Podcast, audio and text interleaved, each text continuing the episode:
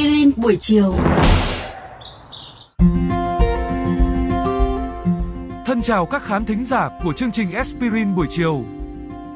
Trần Ai rất vui khi lại được cùng các bạn tìm hiểu những thông tin thú vị trong cuộc sống. Chương trình được phát sóng hàng ngày vào lúc 15 giờ 55 phút trên kênh VOV Giao thông. Các bạn nhớ đón nghe nhé.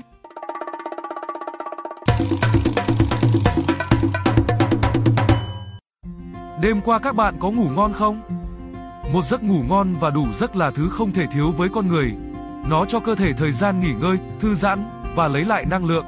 Ấy thế nhưng, dù là khi đi ngủ, bộ não của chúng ta vẫn tiếp tục miệt mài hoạt động, tạo ra một chuỗi các hình ảnh, ý niệm, cảm xúc và cảm giác mang tên giấc mơ. Và đây cũng sẽ là chủ đề mà chúng ta sẽ tìm hiểu trong chương trình hôm nay.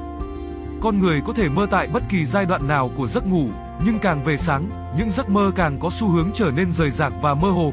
Tuy đây là chủ đề khiến nhiều người tò mò và đặt ra nhiều câu hỏi cho các nhà khoa học, nhưng số lượng các nghiên cứu về giấc mơ thì lại khá khiêm tốn.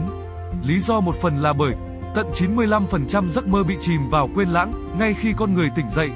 Dù không phải ai cũng có thể nhớ mình đã mơ thấy gì, hay thậm chí là có mơ hay không, nhưng các nhà khoa học cho rằng chúng ta hoàn toàn nhận thức được giấc mơ của mình. Điều này lý giải việc có những người khóc khi mơ hay tỉnh dậy mà thấy tim đập thình thịch. Theo nghiên cứu của các giảng viên đại học tại Canada, dựa trên số liệu từ 1.181 sinh viên năm nhất đang theo học ở ba thành phố, bất kể độ tuổi, giới tính, thì một vài giấc mơ phổ biến nhất bao gồm bị đuổi theo, chiếm 81,5%, rơi tự do, chiếm 73,8%, bị rụng răng, chiếm 18,8%. Nhưng các bạn có thấy kỳ lạ không? Những giấc mơ kiểu này nghe cũng rất đỗi quen thuộc với chúng ta, và nhiều người trên thế giới cũng có chung suy nghĩ. Chính vì vậy mà tồn tại quan điểm cho rằng giấc mơ có tính phổ quát, tương đồng ở mọi miền trên trái đất. Và một trong những đặc điểm cũng được cho là phổ biến của giấc mơ, đấy là chúng ta thường không mơ thấy mùi hương. Nghiên cứu của Nelson và Donnery vào năm 1998 với 164 đối tượng đã phát hiện ra trong tổng số 3.372 giấc mơ được ghi lại suốt 3 tuần liên tiếp, chỉ khoảng 1% có sự xuất hiện của mùi hương.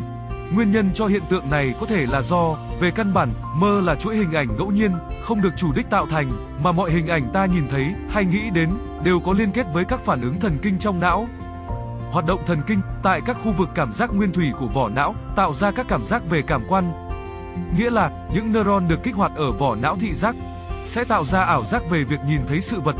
Neuron được kích hoạt ở vỏ não thính giác sẽ tạo ra ảo giác về việc nghe thấy âm thanh. 2 phần 3 vỏ não có mối liên hệ với thị giác và vỏ não cũng là nơi xử lý toàn bộ thông tin ngôn ngữ, thứ liên hệ chặt chẽ với thính giác. Còn khứu giác có lẽ là hệ thống cảm quan nguyên thủy nhất thì lại gần như chẳng tương tác gì với nó. Mối liên hệ này đã được minh chứng trong nghiên cứu về trải nghiệm của các giác quan trong giấc mơ vào năm 1896, với kết quả thu được là trải nghiệm thị giác chiếm đến 85%, thính giác là 69%, còn khứu giác chỉ chiếm vỏn vẹn 7% mà thôi. Nhưng sự thiếu vắng của mùi hương trong các giấc mơ chỉ là một trong những ẩn số về chúng.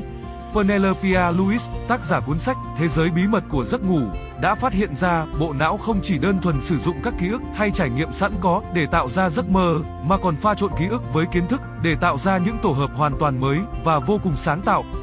Các nhà khoa học vẫn chưa phát hiện ra bằng cách nào mà những giấc mơ có thể làm được việc này. Nhưng rõ ràng, khi ngủ, bộ não của chúng ta hoàn toàn không bị trói buộc và có thể tự do tạo ra những chuỗi liên kết mới. Quá trình này không chỉ hữu ích cho sự sáng tạo, mà còn tạo điều kiện cho chúng ta có cái nhìn sâu sắc và tăng khả năng giải quyết vấn đề nữa đấy. Vậy là không chỉ riêng việc đi ngủ và cho cơ thể nghỉ ngơi đóng vai trò quan trọng với con người, những giấc mơ tưởng như vô thưởng vô phạt cũng có nhiệm vụ của riêng mình. Chúc các bạn đêm nay sẽ ngủ thật ngon và có những giấc mơ đẹp nhé.